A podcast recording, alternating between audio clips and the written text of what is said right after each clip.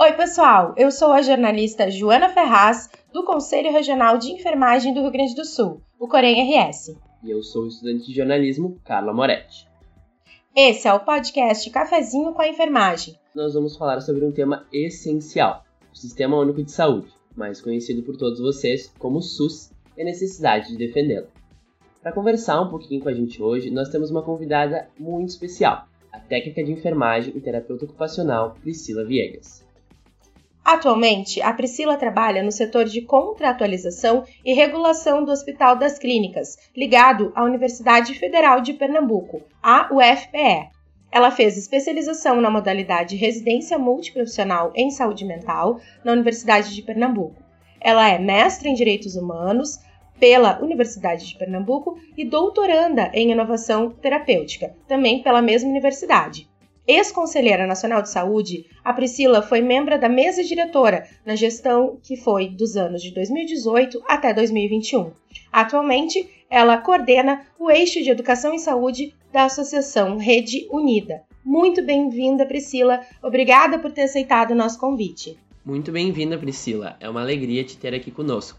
A alegria é toda minha. Muito obrigada, minha gente, pela, pelo convite. Fiquei muito feliz e honrada. Antes da gente começar a nossa conversa, nós gostaríamos que tu nos contasse um pouquinho sobre a tua trajetória, de onde tu vem, por que escolheu a enfermagem. Divide com a gente sobre a tua experiência e a tua caminhada, Priscila. Então, né, é, na verdade, o, eu fiz o curso técnico em enfermagem, né, ele caiu um pouco de paraquedas na minha vida, assim, né, eu sabia, a certeza que eu tinha na vida é que eu queria trabalhar com pessoas, dar junto de pessoas, junto às pessoas. E aí teve uma oportunidade de fazer um curso técnico público, né? Que eu vim de uma escola pública de curso técnico, né? Que foi a escola Almirante Soares Dutra aqui em Pernambuco, que abriu um, um edital aí de chamamento de seleção. Eu fiz uma prova e é, é engraçado, vou falar rapidinho. Eu tava, é, fiquei grávida no meio do processo e só valeria eu conseguir fazer o curso se, é, porque a, a, a entrada dependia de, da nota. Se eu fosse da primeira Se eu tivesse tirado a nota alta, eu teria que ter entrado na primeira entrada e não dava, porque coincidia com quando meu filho ia nascer eu tinha que tirar exatamente uma nota que eu entrasse na segunda entrada. E isso foi muito assim, tipo, tinha que ser, né? Eu tinha que fazer o técnico de enfermagem. A minha nota foi possível entrar na segunda entrada, aí meu filho nasceu. Deu tempo de eu começar o curso já com ele já com alguns mesinhos na frente. E foi quando eu caí de paraquedas no curso técnico de enfermagem. Mas era a certeza que eu tinha na vida que eu ia fazer alguma coisa relacionada às pessoas, assim, cuidar das pessoas, estar junto às pessoas. Foi, foi assim que surgiu o curso na minha vida. Tava no teu destino, então, né, Priscila? Deu tudo certo e o resto conspirou a favor. foi, foi bem conspiração universal mesmo. E conta um pouquinho para nós, Priscila, uma vez tu tendo feito o curso técnico, como foi tua trajetória depois de concluir o curso? Como foi a tua construção? A gente sabe, a Priscila, como a gente falou, é ex-conselheira nacional de saúde. E como muitos profissionais da enfermagem, ela tem uma história muito forte com o SUS, de defesa pelo SUS. Então, a gente queria que tu nos contasse sobre esse teu período aí de pós-formatura. Me formei, sou profissional da enfermagem. E aí, como é que foram os teus passos? Nossa, foi uma sucessão de acontecimentos, assim, tipo, além do, do técnico de enfermagem estar já predestinado de alguma forma, acho que a área da saúde também. Porque antes de eu concluir o curso técnico de enfermagem, eu passei no concurso no Hospital das Clínicas. Eu não tinha nem Corém ainda, para vocês terem uma ideia. Foi uma loucura, né? Porque eu estava finalizando ele, estava fazendo as práticas e estágios finais e aí eu passei no concurso, eu nem ia fazer esse concurso, né? Uma professora que deu a dica lá para a turma, né? Gente, vai abrir concurso do HC, façam. Aí eu fiz, meu Deus, eu ainda estou terminando o curso, eu vou fazer esse concurso. Ela, faça que você vai passar. Aí ela também né, meio que fez aquela premonição, né? E aí acabou que eu entrei no concurso. E no mesmo ano eu fiz o vestibular para terapia ocupacional também na UFPE. Aí foram duas coisas que eu comecei em simultâneo, né? E é, meu Deus, era uma correria, minha gente, você não tem noção. O curso de terapia ocupacional é integral, né? Então eu passava o dia na universidade e a noite na UTI dando plantão, porque me colocaram como recém-formada numa UTI, né? E, enfim, depois do desespero inicial, porque trabalhar em UTI é meio que uma especialização do técnico, né? E, mas eles disseram para mim que quando viram que eu era recém-formada, acharam que era uma oportunidade de ouro também de ir trabalhando comigo. E, nossa, foi uma experiência incrível, assim. Eu morro de saudade da UTI, porque foi onde eu aprendi tudo que eu não consegui ver na prática nenhuma. Foi uma experiência muito maravilhosa. A equipe era maravilhosa, né? Todo mundo. Morro de saudade desse período. Tem gente que diz, meu Deus, nunca na vida trabalhei em UTI, mas no meu caso, realmente foi uma experiência incrível, né? E fez toda a diferença na sequência. Aí eu fiz terapia ocupacional Durante o curso, né, é, fui me engajando um pouco mais na militância da saúde do SUS, né? Aí, assim que eu concluí o curso de terapia ocupacional, fui convidada por uma professora para poder representar a, a ABRAT, na Associação Brasileira dos Terapeutas Ocupacionais, no Conselho Nacional de Saúde. Aí foi quando eu virei conselheira nacional, sem nunca ter passado em nenhum conselho municipal, né? Sempre engajada assim, né, no estímulo à participação, né? Sempre acreditei na potência desse espaço, né? Acho que é o povo mesmo, né, que quem que é detentor do poder popular, de ação, de intervenção que deveria ser, pelo menos. E aí, como eu acreditava muito no espaço, eu me senti, né, assim, muito honrada de fazer parte do conselho e poder estar contribuindo na construção desse SUS aí, que é o SUS que a gente acredita que não é o SUS que o povo está querendo destruir, né? É o SUS que representa a inclusão, é o SUS que representa o maior patrimônio do povo brasileiro, né? Então é desse SUS aí, e eu fiz o mestrado, aí agora estou no doutorado, aí veio uma sequência, né? Ah, antes do mestrado fiz a residência, também foi outro espaço muito potente, que é um espaço de formação formação para, no e com o SUS, né? Eu fiz residência muito profissional de saúde mental e trabalhei no território, também foi outra experiência maravilhosa, né? Então minha saga é toda no SUS, né? Porque tudo meu foi público, do curso técnico de enfermagem, a graduação em TO, mestrado, doutorado, a própria residência, né? Eu tive o privilégio de ser 100% SUS, né? E toda a minha trajetória aí de formação profissional, né? E, e eu defendo muito, eu sou ultra militante do SUS, eu me coloco nesse, nesse lugar e acho que é, é, foi uma trajetória que foi construída, né? Dentro dele, com ele, para ele, né? Por ele, pelo SUS, né? E fico muito feliz. Militante mãe, né, Priscila? Muito importante a gente dizer isso. A mãe feminista antimanicomial, viu? Por favor.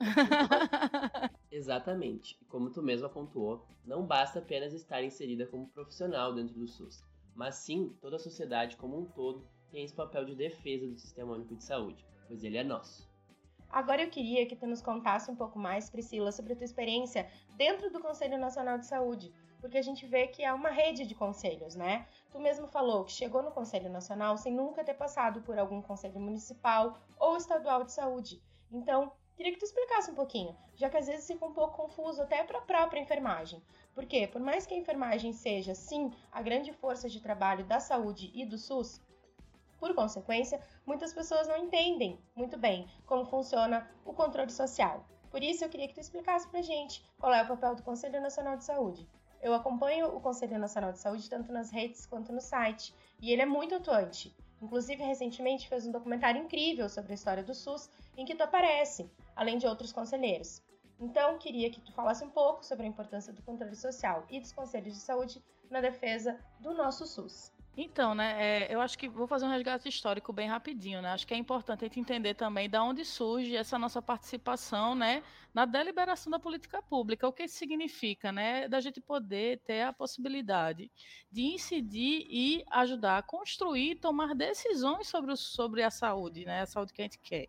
Né? Então, isso é um, uma questão que está garantida na nossa Constituição. Antes disso, inclusive, a própria saúde, né? Porque aqui, é, quando a gente fala de saúde, a gente não fala somente do setor saúde. O que é o setor saúde, né? A UPA, o hospital, o posto de saúde, o medicamento. A gente fala da saúde como um conceito ampliado, né? Que na verdade é o direito a acessar os direitos, né? Que é isso que é negado para muitas pessoas, né? Isso é muito importante porque isso está escrito na nossa Constituição. Antes de saúde ser constitucional, ela é um direito humano, né? E a gente tem que olhar por essa perspectiva, né? E aí a gente vê aí um ataque frontal do mercado, né? Que quer é, transformar a saúde em negócio. A gente tem que confrontar isso todos os dias, né? Porque não dá para pensar em lucro quando ele fala de saúde, já que ela é direito. Deveria ser direito de todas as pessoas, né?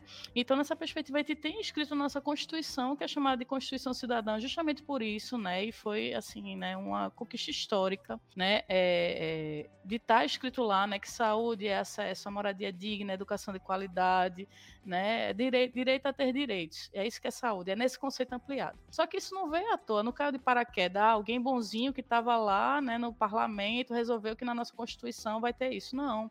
Foi fruto de luta, né? Literalmente, sangue, suor e lágrimas foram derramados para poder ter escrito o que a gente tem hoje na nossa Constituição.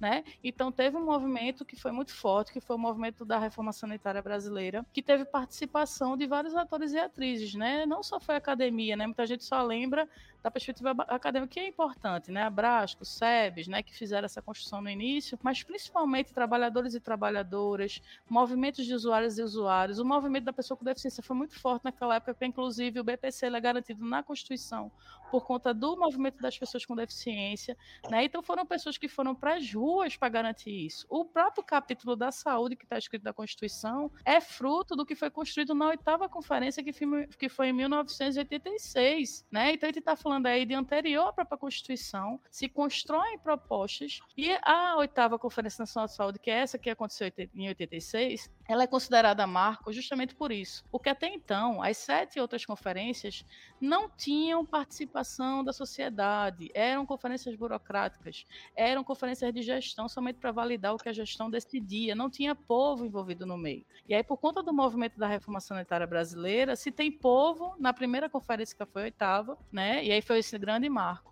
E aí se tem escrito no capítulo da saúde da Constituição a participação social. E aí é que fica garantida essa participação. E aí os conselhos começam a funcionar, as conferências começam a funcionar com o povo né? Porque deveria ser do povo, né? Não é para o povo, nem pelo povo, é com o povo, né? E aí a gente tem essa construção histórica, então essa que é a potência, é de entender que as pessoas elas tinham o direito de participar, de incidir, né? É, e de decidir sobre a política pública que elas precisam, né? E que elas querem, né? Não é somente aquelas que vêm, né? De, de cima para baixo, né? E o que tem acontecido muito aí de todo o desmonte e retrocesso que a gente tem vivido. Sim, com toda certeza é uma construção coletiva, exatamente como tu pontuou. E abordando outro ponto agora, nós queríamos que tu nos contasse também o papel das enfermeiras e dos enfermeiros, além da importância né, da enfermagem dentro do Sistema Único de Saúde, enfatizando essa visão de defesa do SUS, né, que, como tu mesma falou, todos nós devemos praticar, mas principalmente a gente queria que tu nos contasse o papel da categoria nessa luta. Então, né, acho que considerando que somos a maior força de trabalho do Sistema Único de Saúde, né, e ainda tão desvalorizada, né, minha gente? A gente está indo uma luta para conseguir uma carga horária minimamente digna, né, com salário, né, que seja condizente com essa carga horária digna, né, porque é muito surreal você pensar que existem pessoas que trabalham, inclusive, em três lugares ao mesmo tempo, vai emendando plantão com plantão. Aí veja, a gente está é falando de cuidado. Isso é uma loucura. Imagina, você sai de um plantão extremamente exausto, porque a profissão de enfermagem é uma profissão exaustiva, a gente não pode desconsiderar, não, não existe romance, né? A gente tem que considerar que sim, né? Ninguém faz nada por amor, minha gente. Vamos, vamos desconsiderar considerar essa parte aí, né? Eu amo CTO, eu amo ser técnica de enfermagem, né? Mas a gente precisa sobreviver, né? Então a gente também tem que ter salário digno, condição de gente ter saúde para cuidar das pessoas. Ninguém cuida de ninguém com dor de cabeça, ninguém cuida de ninguém doente, né? Então é, é necessário a gente pensar que, considerando que a maior força de trabalho do SUS é a enfermagem, né? Ela historicamente vem nessa construção, está desde o início, no Conselho Nacional de Saúde, inclusive, né? A gente tem o privilégio de ter várias entidades de enfermagem, a gente tem a AB, a gente tem a FNE, a gente tem o COFEN na, na luta junto com a gente, né? E aí a enfermagem está aí, extremamente desvalorizada, mas ela faz parte dessa construção histórica e é quem está no cotidiano com esse usuário, com essa usuária na ponta, né? É promovendo cuidado, trabalhando junto e articulado, né? Com os outros profissionais, não só da saúde, né? Porque a gente pensa a política de saúde numa perspectiva intersetorial, né? Então articulado com a política de assistência social, articulado com a política de educação, né? A gente tem profissionais de enfermagem espalhados aí na gestão, né, mas ainda somos uma categoria extremamente desvalorizada, né, e isso é muito importante colocar, né, que historicamente a enfermagem sempre tem feito a diferença. A própria terapia ocupacional surge por conta de uma enfermeira, né, faz parte da nossa história lá atrás, né, é, a enfermagem também veio aí do nascedor da terapia ocupacional, né? A gente tem aí pessoas históricas da enfermagem que contribuíram, inclusive, para termos terapeutas ocupacionais, né? Então a enfermagem ela faz parte dessa história. A gente não pode desvalorizar isso, na verdade, tem que ultravalorizar, tem que colocar é, mesmo é, no patamar de igualdade, né? Por isso que, inclusive, no âmbito do Conselho Nacional de Saúde, a gente defende carreira única do Sistema Único de Saúde. Não existe profissão mais nem menos importante, né? Até porque trabalha na perspectiva freiriana de saberes diferentes todas as profissões são importantes e deveriam, inclusive, receber salário digno né, e pé de igualdade, né, assim como uma carga horária condizente com a saúde das, das profissionais, né, que é isso que a gente não vê na ponta. É uma equipe, né, Priscila? A saúde não funciona se não houver trabalho em equipe, né?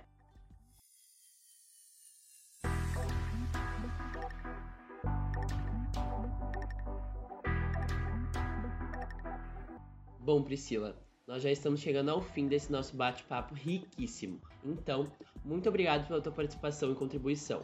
Nesses poucos minutinhos aqui em que todos estão nos ouvindo, tu deste uma grande aula. Muito obrigada, Priscila. Eu faço das minhas palavras as do Carlo. É sempre um prazer a gente te ouvir e estar tá conversando contigo. A gente já tinha tido a oportunidade desse contato em 2021, na Semana da Enfermagem do Corim RS, quando a Priscila foi né, uma das nossas palestrantes. Então, quem não conferiu, vale a pena.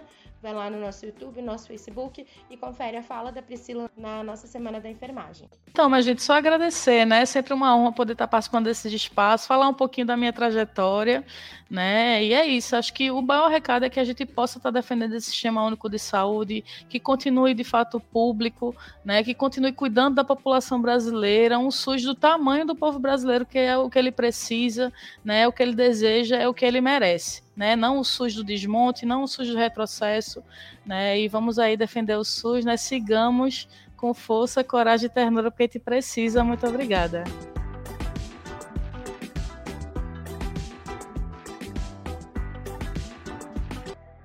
Ficar por dentro de todas as ações do Corém, nos acompanha no site e nas nossas redes sociais. Nós estamos no Facebook, Instagram e YouTube. Assim termina o nosso cafezinho com a enfermagem de hoje. Lembrando que o nosso podcast é gravado diretamente aqui do setor de comunicação e eventos do Corém RS, que fica na sede, aqui na Zona Norte de Porto Alegre. Um abraço e fiquem bem. Um grande abraço e até breve.